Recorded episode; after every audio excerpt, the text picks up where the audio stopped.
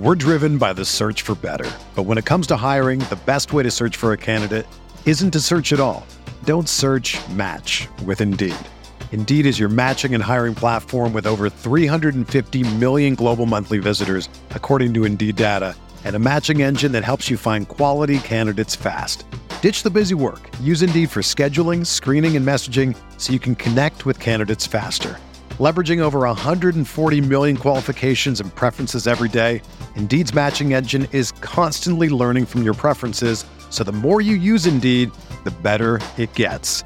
Join more than 3.5 million businesses worldwide that use Indeed to hire great talent fast. And listeners of this show will get a $75 sponsored job credit to get your jobs more visibility at Indeed.com slash BlueWire. Just go to Indeed.com slash BlueWire right now and support our show by saying that you heard about Indeed on this podcast. That's Indeed.com slash BlueWire.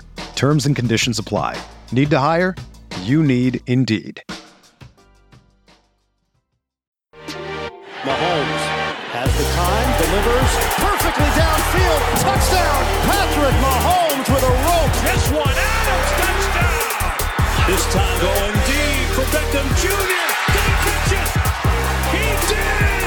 Hello, everyone. Welcome back to RotoViz Overtime on RotoViz Radio, brought to you by Blue Wire. This is a special edition of the RotoViz OT podcast. We have done a number of drafts over the last couple of weeks, and people have had a lot of positive feedback for those. So we are doing another live draft. This one, though, is in the high stakes format. The other drafts, relatively high stakes, I guess we'll say, but this one in the FFPC main event is $1,900 buy-in. The top prize is $500,000. There's 3.9 million in total prizes. So hopefully we will do enough in our draft here to be able to take home some of that prize money come the end of the season.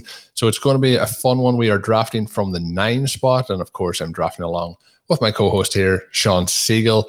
It's going to be a fun one as we run through that. Just before we start on the draft, I want to mention the zero RB list. Obviously, a lot of people look forward to it every year. It is must read. Sean has been dropping part one, two, and three over the last couple of days. If you haven't checked it out yet, I would head on over immediately. Even when you're listening to this, you can listen to it, you can read the piece at the same time. Uh, it is up on rotoviz.com and uh, I would recommend doing so. If you aren't signed up to rotoviz.com, it is the perfect time to do it ahead of the new season. You can do so using the code RVRadio2021 and save yourself 10% off a listener's discount. That'll get you access to all of the content and tools up there as well. But Sean, drafting from the nine spot is going to be a lot of fun. Really looking forward to this one. I think that we'll probably be aiming towards, you know, that uh, elite wide receiver or possibly um, mixing in Darren Waller at that point. So the wide receivers will be looking at Davante Adams, um, Tyreek Hill, Diggs as well would be in the mix there. Um, they're probably the options. Of course, um, maybe we we lean into uh, in the second round potentially a falling Jonathan Taylor or Saquon Barkley. Definitely. The receivers there are going to be the value. We have a difficult choice if all of those guys and Waller are still available. Waller has been the player we've often gone with in round one. And in many cases, the tight end that we've gone with really in the middle of the round. I expect him to still be available at our pick. And yet, because TJ Hockenson could be an option for us in round three, because George Kittle could be an option for us in round two, we actually have some different ways we could go with that If you look at Tyreek Hill, the situation that he has, the way that he could be the overall wide receiver one, and not just wide receiver one, wide receiver one with a gap this season, I think he sets up nicely for uh, giving us a lot of options as the draft develops. Uh, we've gotten into a situation now where Barkley is practicing a little bit. Taylor and the sort of peripheral elements with him, the quarterback, the offensive line, those positions are getting a little bit healthier again. Uh, there is some concern, obviously, that you would lose him in the championship game for the regular season league uh, with the week 14 bye. But those guys are kind of solidifying at the one two turn. At the nine spot, they may not get back around to us, but we do have a lot of options. So uh, we've been taking Darren Waller a lot in this situation. I'm hoping, based on where we are, that we'll have a shot at TJ Hockenson in round three. I might be leaning toward Tyreek Hill for our first round pick here. What are your thoughts knowing that like the 3 4 area also makes a big difference in terms of what we do? Uh, one of the tricky elements of this is that in round three, going away from sort of our wide receiver build, D'Andre Swift with the groin injury and the rhetoric around that likely to be there. TJ Hockenson, a target. We really have two non wide receivers we really like at that point. Yeah, I like um, both of those guys. Obviously, the groin injury a bit of a concern, but we will see what happens. The the reports that come out have been kind of they have been concerning that it seems that it's not just like a little you know let's rest him. It seems to be a little bit maybe more serious than that. But um, I I like Hockenson. Um, my my question was always going to be a lot of our drafts were we're trying to get say a third wide receiver in the third round, but I find that once you go past kind of team six or team seven, a lot of the guys that we like there um, are gone. You know, the end of that tier tends to be for us kind of the Terry McLaurin, Keenan Allen range, and they tend to be gone. So depending on how the draft goes, I would expect them to be gone. But if we get a, a more running back heavy start, they might be there. So that would be where the decision then would come down to myself between the likes of um, the likes of Hockenson versus one of those wide receivers in the third there. If we get Waller, if Waller did happen to fall to spot nine, I've seen that once or twice so far. Um, would we take Waller there and then look to go for a wide receiver in the third? Can you just flip the flip the options? Well, I think if we go Waller, I would really want to go Swift. I'd, I'd like to get a little bit more running back exposure than we got in our last draft. I love the last draft. I think it is a lot of fun. Uh, just so kind of want to we, want, we want to get more than zero percent exposure than two running backs. more than zero. well, no, I mean that's that's our philosophy of zero. So we don't want more than zero necessarily. But if it works out, uh, we wouldn't mind having that. And Swift is somebody I think is going to be a first round pick next year. There there was the talk about the groin. It was kind of funny. I'm reading through the different reporting on that, and I haven't seen a lot of things. Although, you know, I, I, tend to get more stuff through reports than through Twitter, for example. So maybe this has been switched around. However, the people following the team are like, okay, well, you know, head coach says this could be a little bit of an issue. The very next day, Swift back at practice looking good. You know, you're back at practice looking good. You've got two weeks till the season starts. I don't think this is a huge deal. Now, anytime you have these soft tissue injuries, uh, you're, thinking, okay, well, number one, it could be frustrating throughout the season. Number two, you could lose a big chunk of games. So it's not like it's nothing, but it seems like this idea that he might not be ready for week one is a little uh, sort of over overhyped, a little more drama there than actual substance. And I mean, Swift should be going mid second at the latest. Round late round three is just a complete and total gift. And so a little bit of exposure there would be nice that that's also like you mentioned, it's a tricky spot for receivers. Now, Chris Godwin, someone I would like to get some exposure to with that Thursday night game, Buccaneers, Cowboys. Anybody we draft today who has a monster game we can put in. Now, uh, someone you're drafting in the third, fourth round, you're planning to play anyway. But one of the nice things about having a lot of receivers is that if we have someone who we know didn't go off in week one, then we're not stuck with that those points, right? We'll have a lot of other options. And so we have a little bit of flexibility there. That Buccaneers Cowboys game, something we want to be thinking about too in the rounds like 9, 10, 11 range with Ronald Jones, Tony Pollard, uh, Gio Bernard. Yeah, and they're definitely guys that we're usually targeting. So uh, I'm all aboard with that as well. Just out of interest, Sean, with the format here and the, the way the playoffs and things are going to work out, any concerns around those bye weeks, um, things like that for the playoffs? Uh, in terms of Taylor, are we are we looking at? So we we have we have the playoffs in week thirteen and fourteen. So thir- week thirteen as well. So in week thirteen, uh, we've like the likes of the Panthers as well.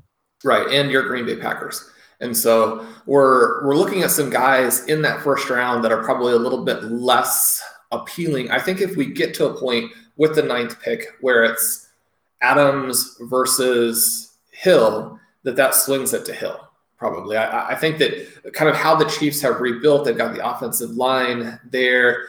They just failed in their attempts to really get a solid third receiver. Now, there's been a lot of buzz for Hardman. I think that actually works extremely well for both Hill and Kelsey because you've got this shot guy who's going to make the offense more explosive. Still pretty hard to see Hardman having a big role. And so, you know, if we have someone who has kind of the 2019 Michael Thomas season, the 2020 Davante Adams season, which if Adams, so I'll go ahead and turn off my sound here so that doesn't cause us problems during the show.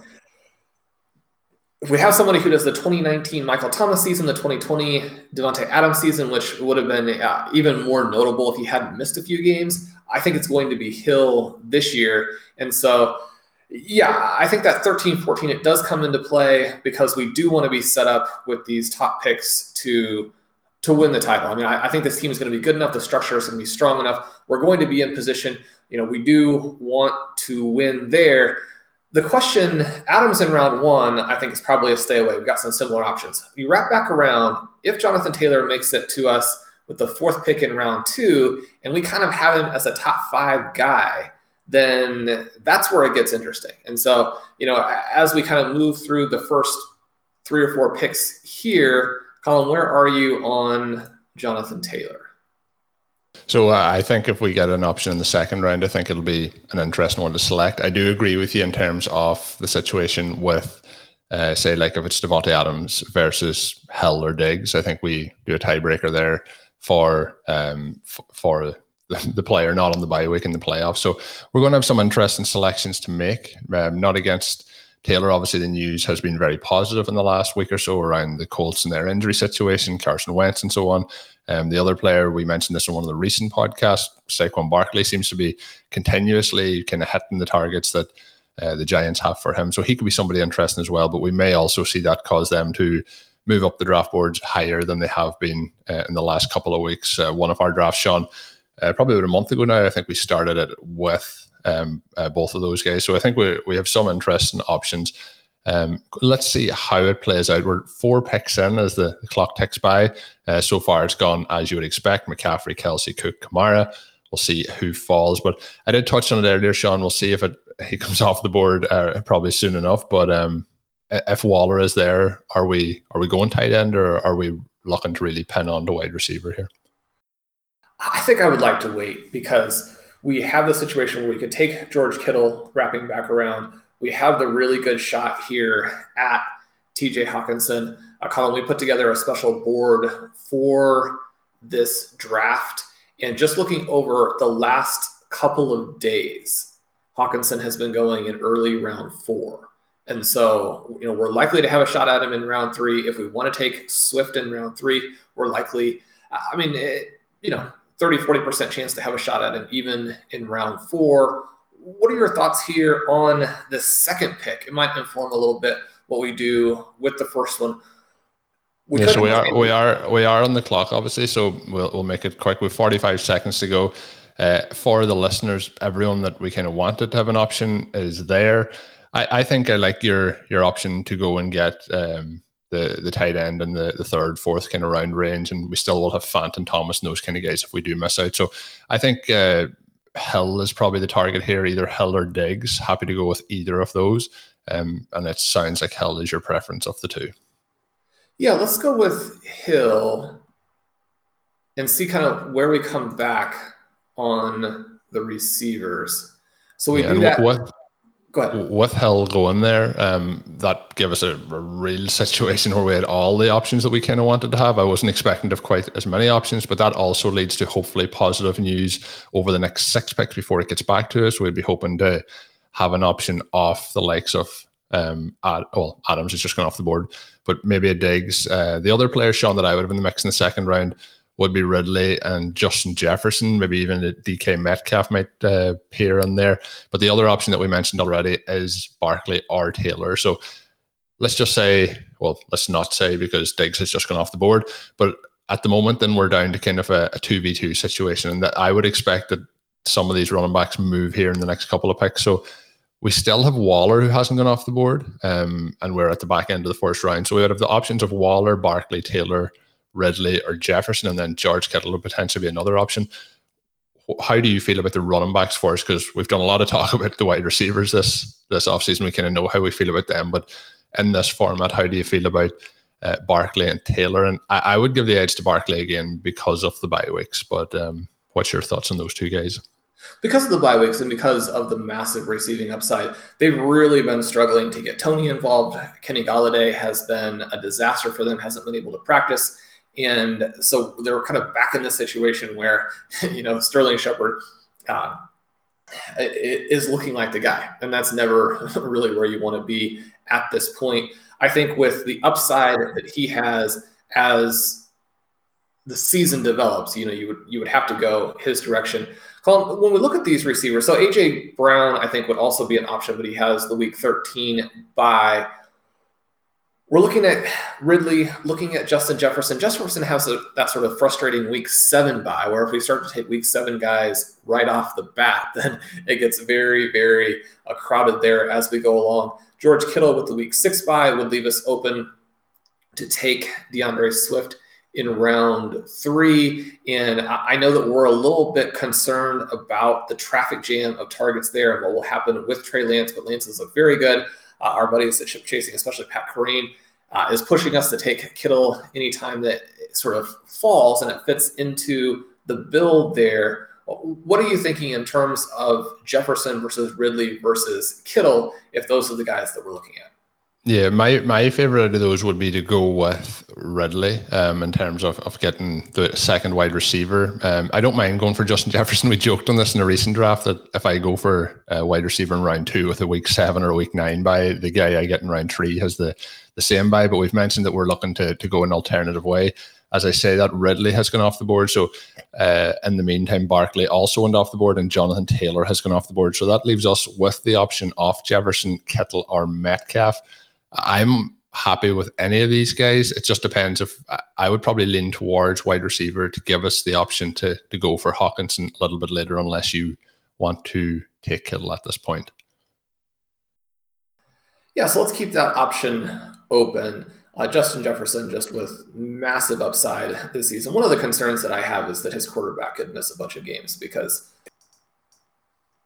and so you know we're we're looking at that as perhaps a complicating element, but Jefferson really the monster here, and that gives us a lot of opportunity to build out of that as we go through. We can still have those guys round three, round four, balance out the other uh, elements of build.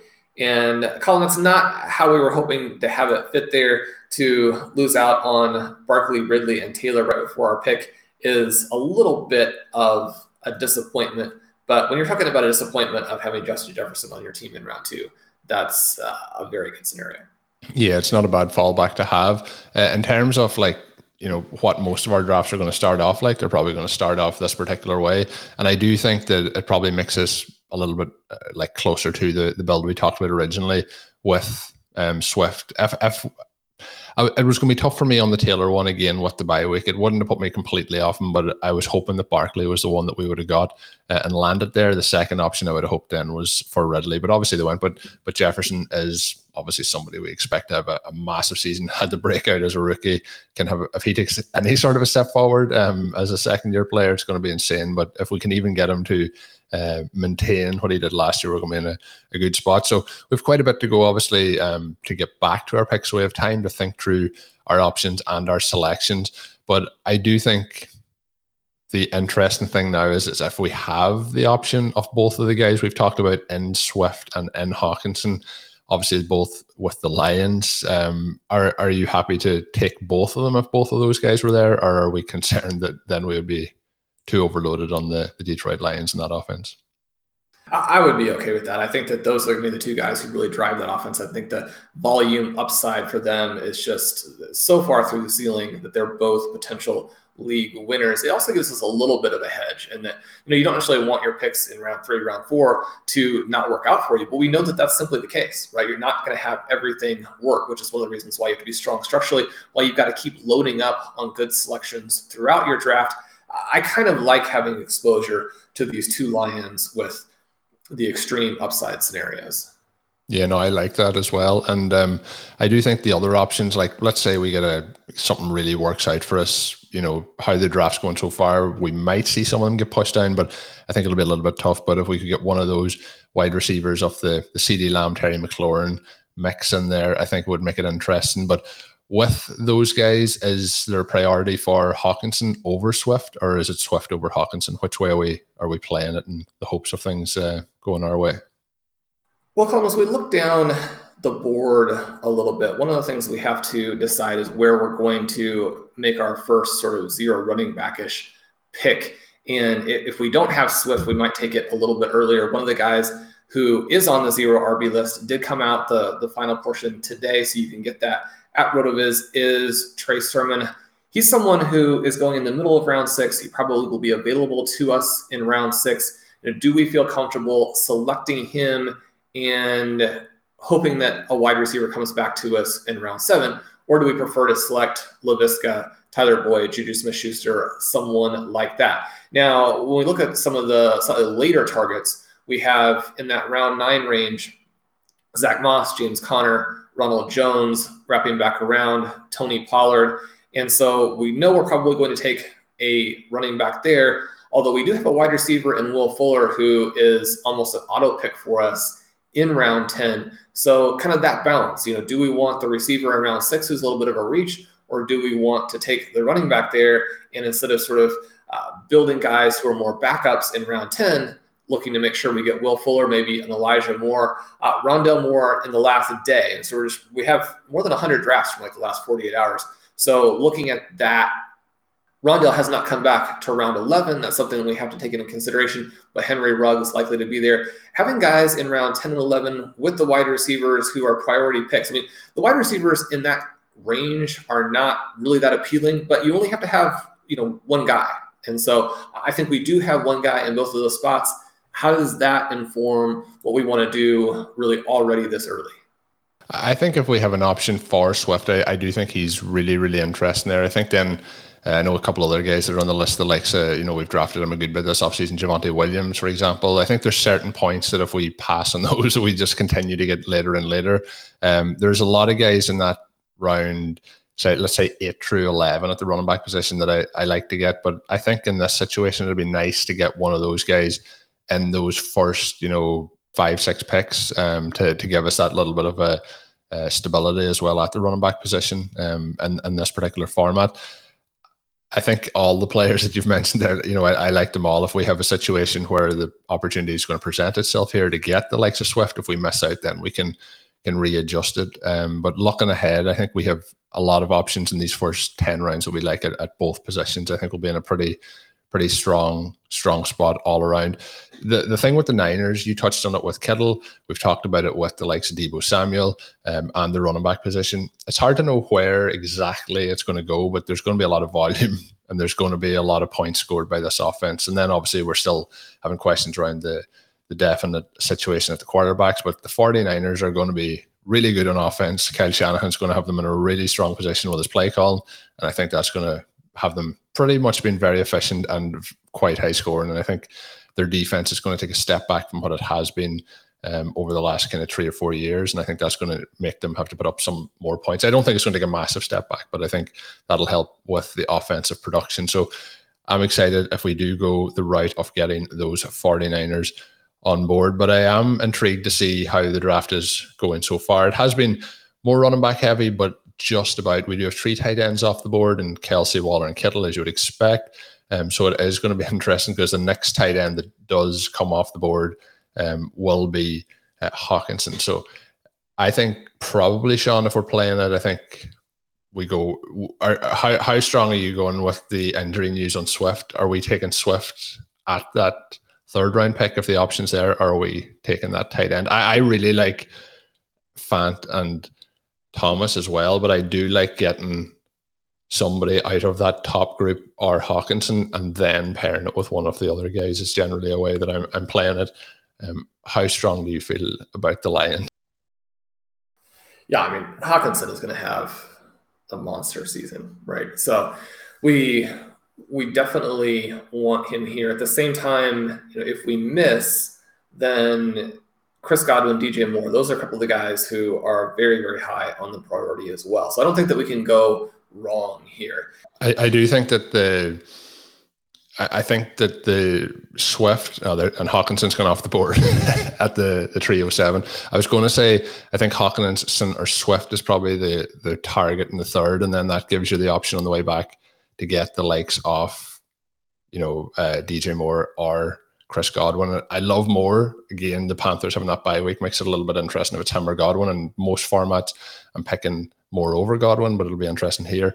Uh, tight end, then Kyle Pitts has gone off the board. It's a fifth tight end at the 308. So we are on the board, Sean. How do we feel about that Swift pick? Yeah, let's go with Swift here. And we're looking at Godwin, Moore, and I think J.K. Dobbins coming back in round four. A Swift Dobbins start would be very interesting. And those guys uh, just have a lot more upside, really, than their price indicates. I mean, J.K. Dobbins should be going at a similar price to Nick Chubb. And so we could do that. And then we have a ton of flexibility with the wide receivers as we go through to load up on them. We wouldn't necessarily make, need to make that deviation in round six.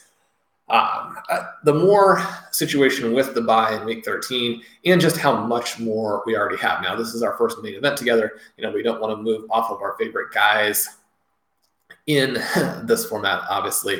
And yet at the same time, uh, I I want to make sure we're in the best position to win that championship and uh, Terrace Marshall as well continues to look fantastic. That may cut into Moore a little bit more than I was expecting. One of the things with Curtis Samuel leaving, it really helps Moore. Uh, talking with Ben Gretch, obviously the co-host, with stealing bananas and a DJ Moore fanatic. Uh, he's been excited about how the offense looks. They look better in the preseason game that just played yesterday. Sam Darnold looked okay, you know, not a disaster, which I think is all you're really hoping for from Darnold, and the, the whole mix works better with Marshall instead of Curtis Samuel, who is really a little bit of a, a forced target guy, a manufactured touches player who didn't necessarily help the offense. Marshall may do more at the same time. It may cut a little bit more into uh, DJ's targets than you know we were hoping. So anyway, we have Moore goes off here at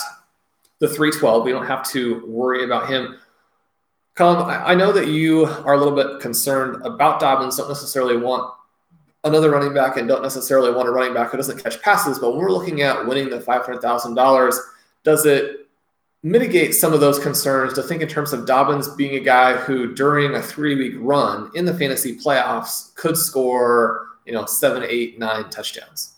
Yeah, and it's not that I, I'm I don't like that. I really like Dobbins, and I've always said I've, since he came into the NFL that he was for 2021, and we're in 2021, so I think uh, he's ready for for the big time right now. And I think we've seen flashes of it last year. I think we're going to see a better offense this year from the Ravens as well. And uh, another player I'd probably pass into the mix here when we talked about tight end was Mark Andrews. I think um, we'll, we'll see a better season for him as well. We see Higgins go off the board at the 401 quite sure that uh, we have a couple of guys in here, Sean. Some people did reply on Twitter to say that they were drafting today. I didn't give out what time we were drafting at, but we have some very uh, interesting starts here at the back end of the, the first round. May maybe in the road of his builds here that we're we're seeing some things take place. I think Dobbins could be very very interesting, Sean, as he goes off the board. So that worked out very well. It was a very short conversation. I think he's in a, a good spot this year, but we have one pick to go, and I think if we do manage to get him to us I think Chris Godwin is a smash here as he makes it back to us. Uh, I have no concerns. Have you anyone else? I mentioned Mark Andrews. We do have 50 seconds to discuss it. I, I think Godwin's the pick un, unless you think Andrews is somebody to, to go strong for. Yeah, I'd like to continue to look to a little bit of the, of the less expensive tight ends, guys who might be able to actually get more volume than Andrews gets. Now, I think that Andrews is going to be a big time player in a similar situation to Dobbins, where that three week run, you're a little bit less concerned about the overall volume and you're more concerned about these massive efficiency weeks you could get with a player like that in that offense. They tried to add wide receivers, but the Bateman injury and the Marquise Brown relative no show has been a situation where uh, we still think that Andrews is going to be a huge part of what they do in that offense. And so Andrews somebody we want, but perhaps not quite at that price with a player like Godwin still available. Hey, RotoViz radio listener. This is Curtis Patrick from the Dynasty Command Center podcast, and I've got a special deal for you today. Go to rotoviz.com click the subscribe button, put the 12 month subscription in your cart, and use promo code RVRadio2021. That's RVRadio2021. And you're going to save 10%. Taking advantage of this deal, getting your hands on what's included in the package is the best way to enhance your performance this year. So go to rotoviz.com and subscribe now.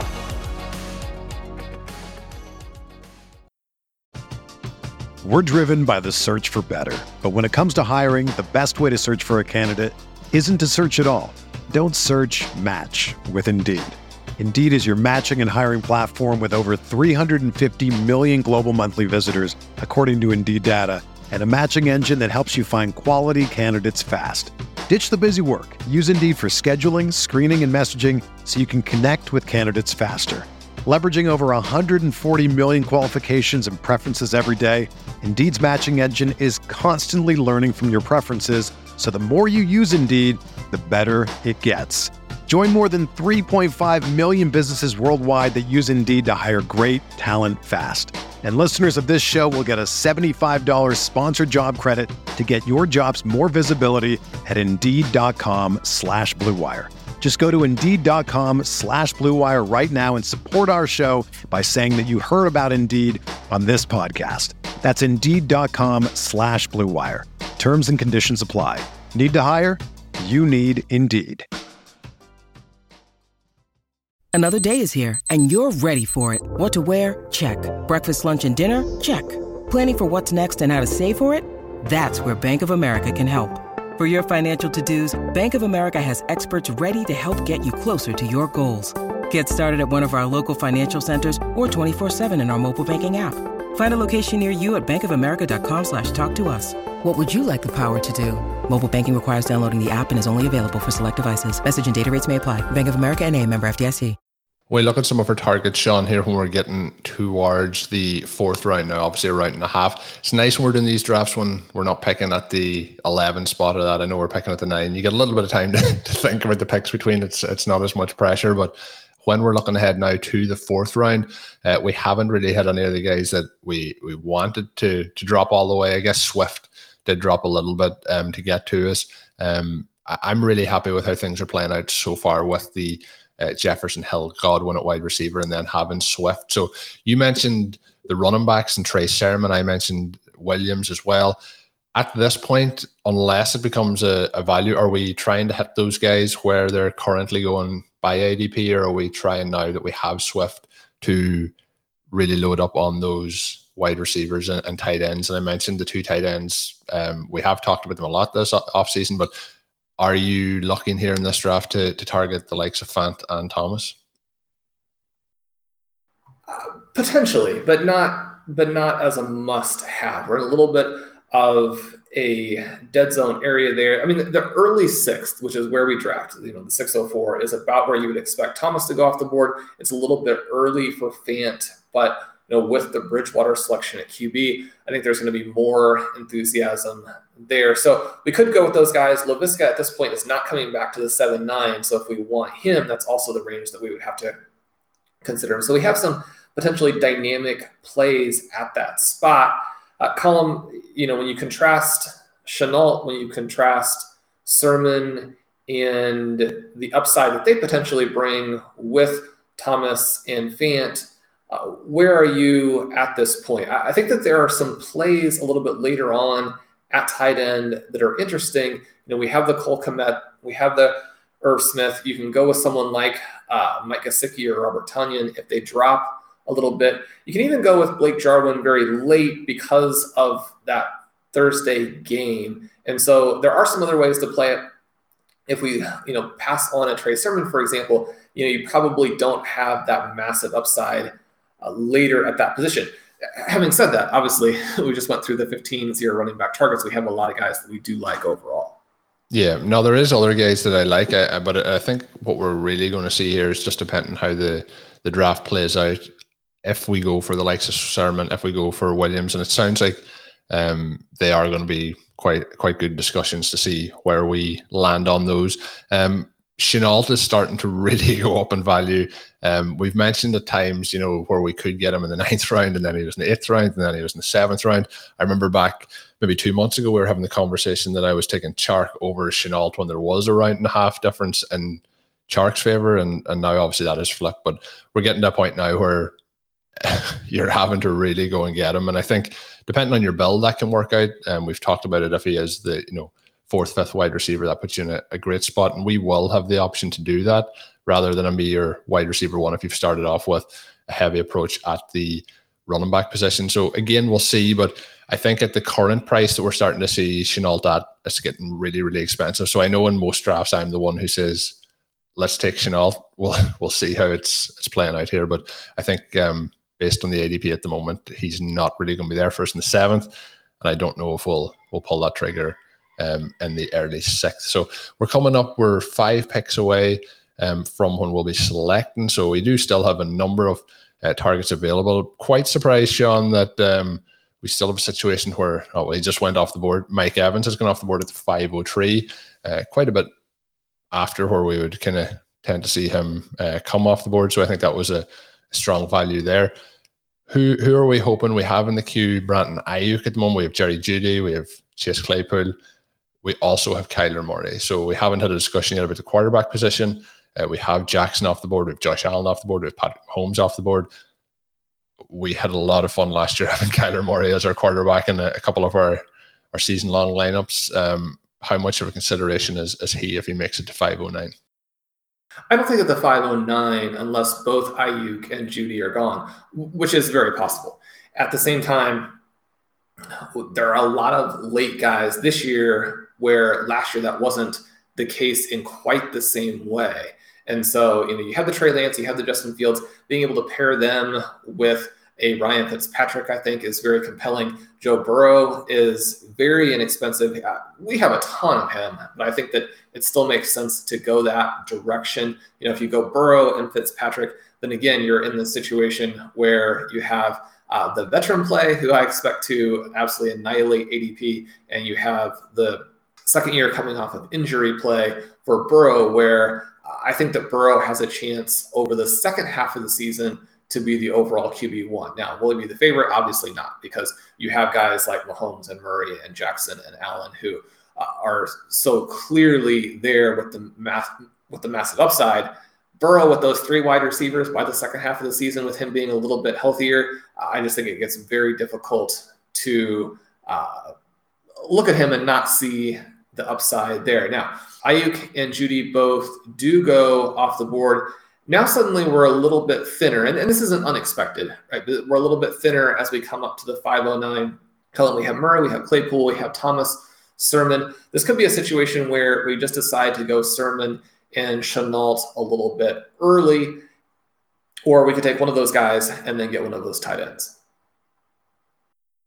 Yeah, it's certainly going to be an interesting one. Uh, I didn't think Aiyuk or Jeudy would get back to us, but uh, uh, the hope was there. Yeah, so we have kind of in our mix at the moment, we have um, Claypool, Kyler Murray, Trey Sermon, as you mentioned, um, and then uh, I think we, I, I, think it's one of those that we would take, and then we would wait to get back. I think uh, with Claypool going off the board now, we have one pick to go. We'll see what happens. Ja'Marr Chase has gone off, so we are back on the clock.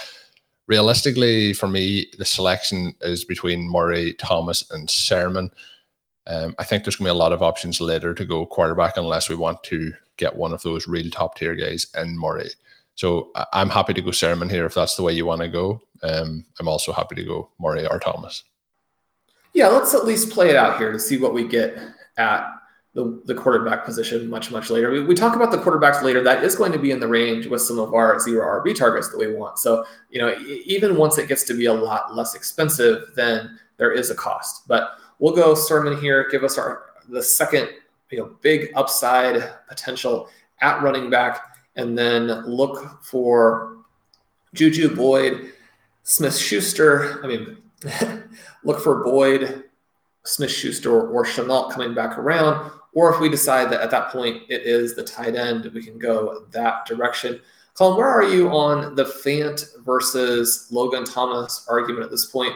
We've had several guys come on Ceiling Bananas and tell us that Logan Thomas is going to do well. You and I have been big Logan Thomas fans. We think that he can be the next Darren Waller. At the same time, when you're looking at Noah Fant there and the potential for him to take another step forward, the Bridgewater selection would seem to be absolutely perfect for him.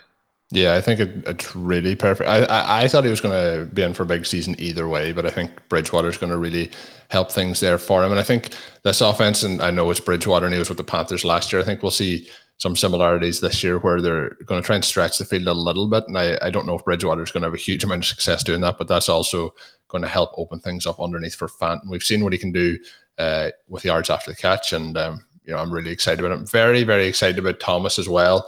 So these are two guys that I've been targeting a huge amount, and it just depends on how things fall in the draft. I've probably drafted them both equally. I'm very excited about each of them. So at this point, Sean, based on the tight end premium, I would probably lean into seeing if Murray potentially comes back. Well, we can think about that, but I would be probably going later with the quarterback position, and I would be taking Thomas or Fant at this point as as Thomas goes off the board. Um, three picks to go before hours. If they're both gone, I think we're into a position where I would be going with Shenault then Boyd, then Juju. Um, would you have the wide receivers in the same order or slightly different? Run, run the order by me again. Uh, Shenault, Boyd, and then Juju. Yeah, that's the way I would go to. I was looking here. We have a, a team called Freak Score Calculator at the at the turn, and they have gone Waller, Barkley, and then Moore, Higgins, and now Logan Thomas there. So uh, that's a little bit of the danger that you run when you put out the good information on the site will come back to bite you in some of these really high stakes drafts. Uh, unfortunate to, to run up against someone who is drafting almost the identical board that we have and, and has those picks in between us. But we obviously love having the subscribers, love having a competition. Uh, Colin, the listener leagues have been an absolute blast. The listener league four has been even more aggressive than the first three. And you and I have been again forced into selecting running backs at like four round discounts uh, because all the wide receivers are gone.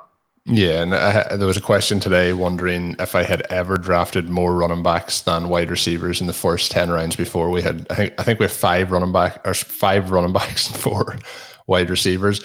But as you mentioned, the, there are positions where we just cannot walk past them. Um, the the listeners are are drafting very sharp in those drafts, so it's going to be fun to see how it plays out. But they've definitely put us under a little bit of pressure in those. Um, we are, Sean, um, getting to one pick away from our draft. Murray has gone off the board.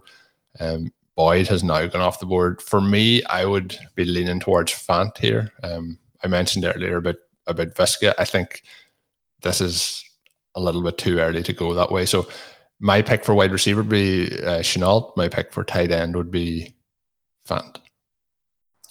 Okay, yeah, let's go with Fant here. One of the things with Shenault is he has that week seven bye.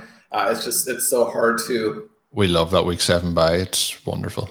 Wonderful, and so you know it gives us a little bit more flexibility to not have that bye in there. The week eleven bye from Fant is not one that we're going to have as many issues with.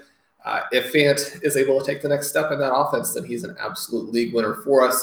Shenault probably doesn't have the same kind of positional advantage that Fant might end up giving us. And so we have that, and also a situation where now we have a little bit more flexibility as we go through it. We don't have to force a tight end in at a later spot. It's really hard to give up Shenault, but we do have some other wide receivers that we like.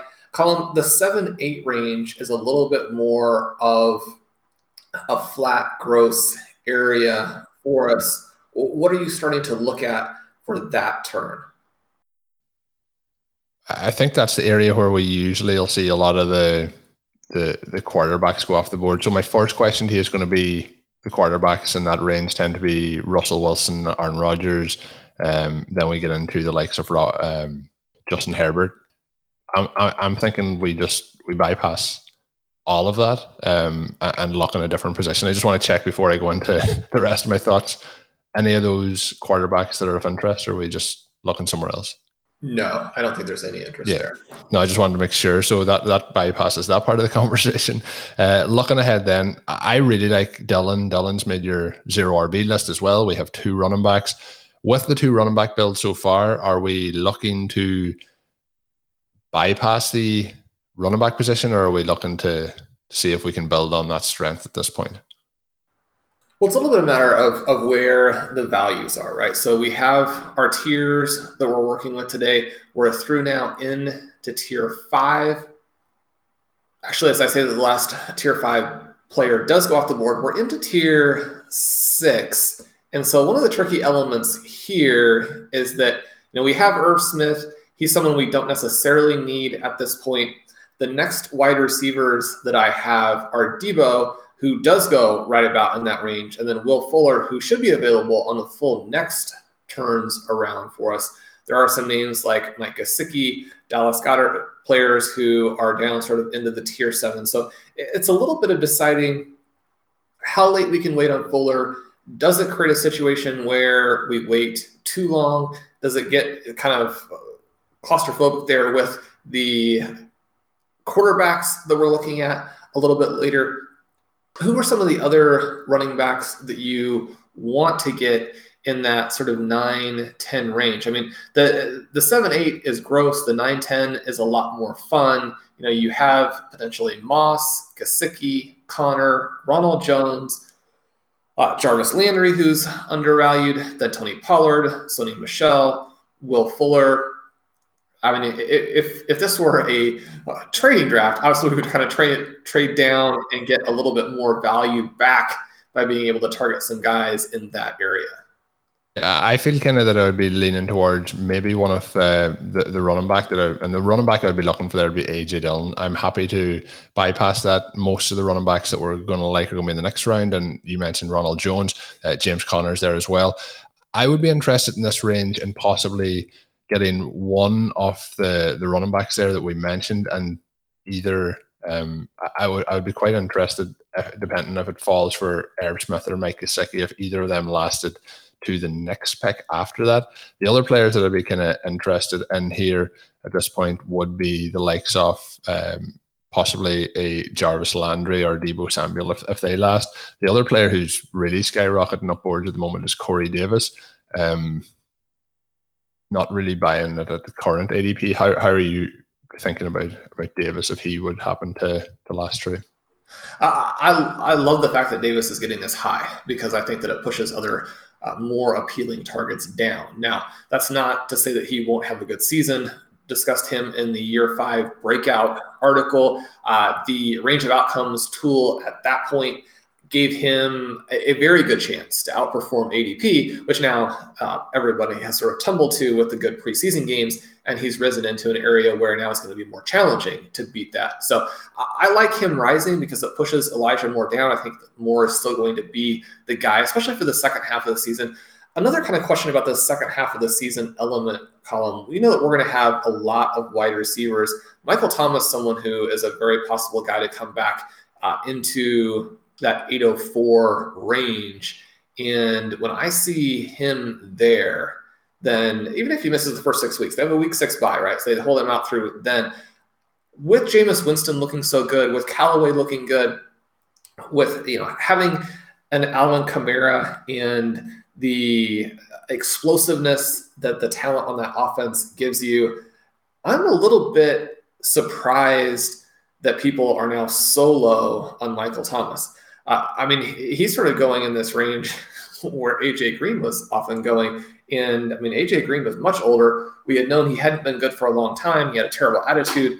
And Michael Thomas, there's definitely this attitude question. But even last year, when he was playing injured, uh, when he came back, I mean, target hog looked good. He's one of those guys where if you take him in round eight and you don't need to start him for the first six weeks because you are very heavy at wide receiver, then when you're talking about winning the half a million dollars, it, it's one of those questions of, you know, is someone like a Michael Thomas not going to fit into your lineup? It may be that he doesn't, right? But in round eight, and especially with round eight being a little bit of a dead area, I guess it, it seems to me like, you know, almost a, a win win.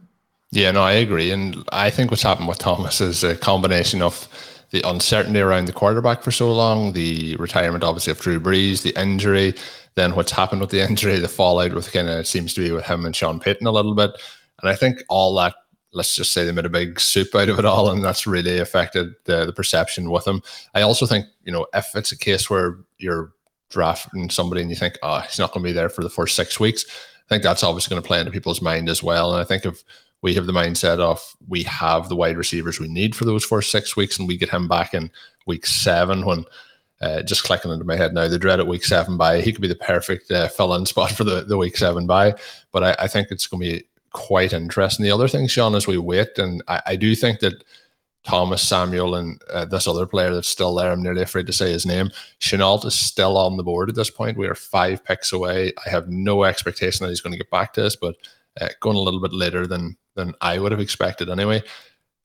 I'm quite interested after um, you talking through Thomas there. Um, haven't drafted him a huge amount, um, but I think that that could be quite interesting. I'm I'm quite a lot more excited for this Saints offense now that that uh, we have a situation where Winston is the quarterback. I, I always thought that would be more beneficial um, to the offense. I think it's going to be a lot more of your kind of regular NFL offense, I guess we'll call it at this point.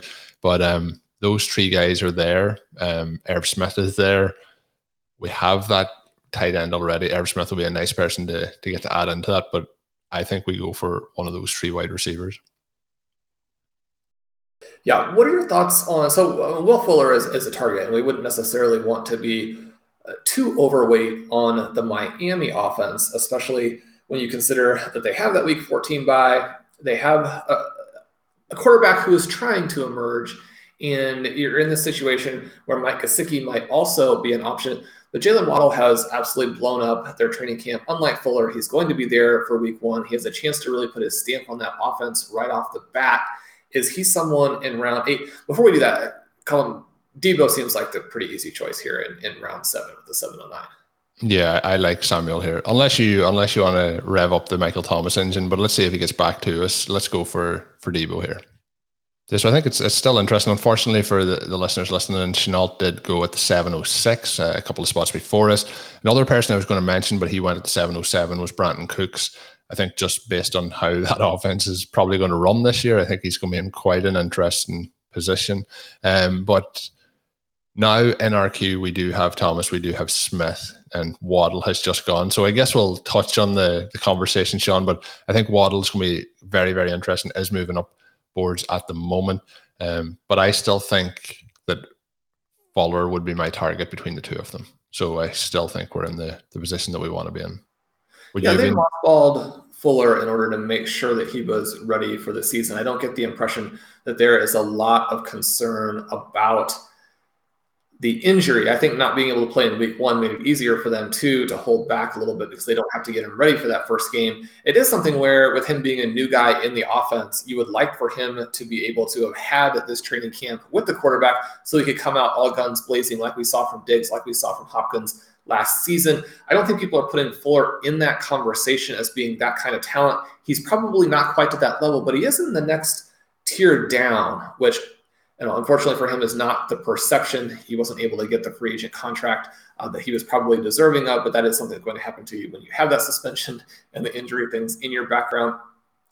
Him another player who uh, is coming to us here with an injury is DJ Chark. You know, you continue to hear that he'll be ready for week one. It seems like we're getting a pretty big discount on a guy for whom things haven't really changed, right? He just isn't practicing right now. Yeah, and Chark was somebody we were massively uh, on board with this time last season um, after his second year performance. So uh, he is somebody as well that's that is very very interesting. He is one of the dreaded week seven byes. We have only one player with that bye, so we're quite happy to to be able to take him. The other player I would pitch for here is somebody who's in in that tier is Irv Smith. Are we waiting, um, holding off on tight end, or are we going to lock it up? I know I, I think we we hold off. We look to get Kmet a little bit later if possible. Uh, that's what I think as well. Kmet really is someone that I want on almost every team. And I'd like Freiermuth at the very end. He's somebody who probably will replace with a free agent pickup after week one, after week two, but we get to see him a little bit more in a real game. And we have a name that I think is interesting for these last couple rounds, which the last couple rounds you know do get a little bit trickier in terms of finding people that you think have any potential value at all. Now, you know, a- after week one, we'll have plenty of guys where you look at it and say, okay, well, you know, these guys were no brainers. Why did they get drafted? You know, should we bid 500, 600 for them? And so you look back and like, how did I not make that pick? At the same time, with the information we're currently uh, we have currently available to us, those picks are a little bit trickier. And, and I think there are some names at tight end that we can use to kind of round out the draft. So, Colin, we're one pick away. Thomas or Smith, DJ Chark, all there. AJ Dillon is also there. We talked a little bit before about the fact that your Green Bay Packers have that week 13 bye, a little bit less of an issue, perhaps, for someone we're not counting on as a starter. And yet at the same time, if Dillon does what we expect, then, you know, you're going to be sad you don't have him in that game. It's also a situation, I think, where we have a couple of running backs already. There might be less incentive to, I wouldn't call it a reach, but I, feel more comfortable with him sort of in the ninth round. Now, I know that he's going a little bit ahead of that at this point. So, you know, if you want him, you're going to have to get some exposure here. Where are you thinking wide receiver relative to running back? We do know that James Conner, someone we were looking at in round nine or round 10 has already been selected. So, you know, there are some guys that we won't necessarily have a chance to draft later. Yeah, I probably would lean with Conner being gone. I'd probably lean towards Dillon. Uh, you mentioned Shark. I'm not against that pick. You mentioned Michael Thomas earlier as well. I'm willing to, you know, I'm willing to go with the wide receiver over the running back, but I, I think Dillon might be the the pick here unless you want to go for Shark or Thomas. Okay, well, do AJ Dillon I just think like with, the likes of uh, Conner being off the board, I think that puts more value into Dillon there. I'd have been looking to get Conner, you know, in the next wraparound. Um, with him being gone, I think it just limits some of those options. And while uh, there's a good chance that we will have the likes of Jamal or sorry, the Ronald Jones there at that point, we're going to be in a situation where if they go, then I know we have our two running backs, but a lot of our favorite guys there. So I think now we'll end up bypassing those options in the the the next two rounds to get some more wide receivers. I think that's where we'll we'll see that. The next question I have for you, Sean, is the uh, obviously the wide receivers we're hoping to get here are going to be probably the likes of Landry Fuller, the two Moores, uh, and Elijah and Rondale. Is that kind of where we're we're looking to lean here? And are we starting to get to a point? You know, are we are we looking to the eleventh, twelfth round before we're starting to to look at the the QB position? Yes. So in the last couple days, Lance in round 11, Fields and Burrow in round 12. I think the round 12 is where we have to grab one of those guys. We have too many high value players ahead of that. Although Henry Ruggs could also be there in round 12, in which case I don't think that you necessarily have put yourself out of wider or I don't think that you've taken QB upside completely off the board if you end up using your late picks at quarterback, which quarterback is a position you can still get there late when there aren't a lot of options at other positions. So you could even take three guys, take a Baker Mayfield who really emerged at the end of last season and uh, did that with a Cleveland Browns team that went from extremely run heavy to actually fairly pass heavy in the second half. They'll have Odell Beckham back. We could see a big breakout from him. You could put him with a Ryan Fitzpatrick, who I've said uh, is going to be a top 10 QB. Fitzpatrick likely to light it up with the weapons he has at his disposal. I think the only question for me there is, you know, how good is that Washington defense? Will they not actually be passing in the second half? And then Zach Wilson has really come on as of late, has a little bit of sort of stealth rushing upside. And, you know, if we like Corey Davis, if we like Elijah Moore, if we think that Jets defense probably still has a ways to go, then he could be the quarterback who comes out and is this year's Justin Herbert. And obviously, if you're doing that in round 19, then you don't have to be right. Whereas even in rounds 11 and 12 with Trey Lance and Justin Fields, you know, you, you kind of need to be right. So, you know, you use a pick in that range. They don't start. Uh, maybe they are package players for half the season. I don't necessarily anticipate that. They've just been so good. Their teams are going to want to go to them. But, you know, there are some reasons or some scenarios in which you could be wrong there. And if a Henry Ruggs is on the board, or Rondale Moore is on the board, then you know those are tricky conversations. So, Sean, we are just at the last pick now off the eighth round. Jarvis Landry has gone off the board at the 8 11. Elijah Moore, who I mentioned, uh, has gone off the board at the 8 12. Uh, the draft is starting to, to play out quite interestingly here overall. And we always talk about the team number one possibly throwing things away because they're getting Christian McCaffrey, but it doesn't look like in the situation that is what they are going to do. They've got AJ Brown, Keenan Allen, Diontae Johnson, Javonte Williams, DeVonta Smith, Antonio Brown, Elijah Moore, and then Irv Smith. So it doesn't look like, uh, unfortunately, they're they're throwing this one away just yet. I've been in a few drafts where uh, after the draft, I'm quite confident the number one team may have messed things up, but uh, they're in a pretty solid spot so far. Um, going to be interesting to see how the draft plays out overall. Just to do a quick rundown as to how things have played out thus far, we do have Tyreek Hill, Justin Jefferson, D'Andre Swift, Chris Godwin, Trey Sermon, Noah Fant, Deebo Samuel, and AJ Dillon. We will pick up the rest of the draft a little bit later. We're going to split this into a couple of parts. So we're going to put a pin in it there for today's show. As always, thank you for listening in. Drop us a written review on your favorite podcast app. We do appreciate that greatly. If you want to get yourself a 10% discount to RotoViz NFL Pass, now is the perfect time before the NFL season. All you have to do is add the code RVRadio2021 at checkout. Save yourself that 10% or go to rotoviz.com forward slash podcast for more information. My name is Colm Kelly. You can follow me on Twitter at Overtime Ireland. My co host is Shawn Siegele. Check out his great work up on rotoviz.com, including the Zero RB article. But until we're back with the next edition, have a good one. Thank you for listening to Overtime on RotoViz Radio. Please rate and review the RotoViz Radio podcast on iTunes or your favorite podcast app. You can contact us via email at rotovizradio at gmail.com. Follow us on Twitter at RotoViz Radio. And remember, you can always support the pod by subscribing to RotoViz with a discount through the RotoViz Radio homepage, rotoviz.com forward slash podcast.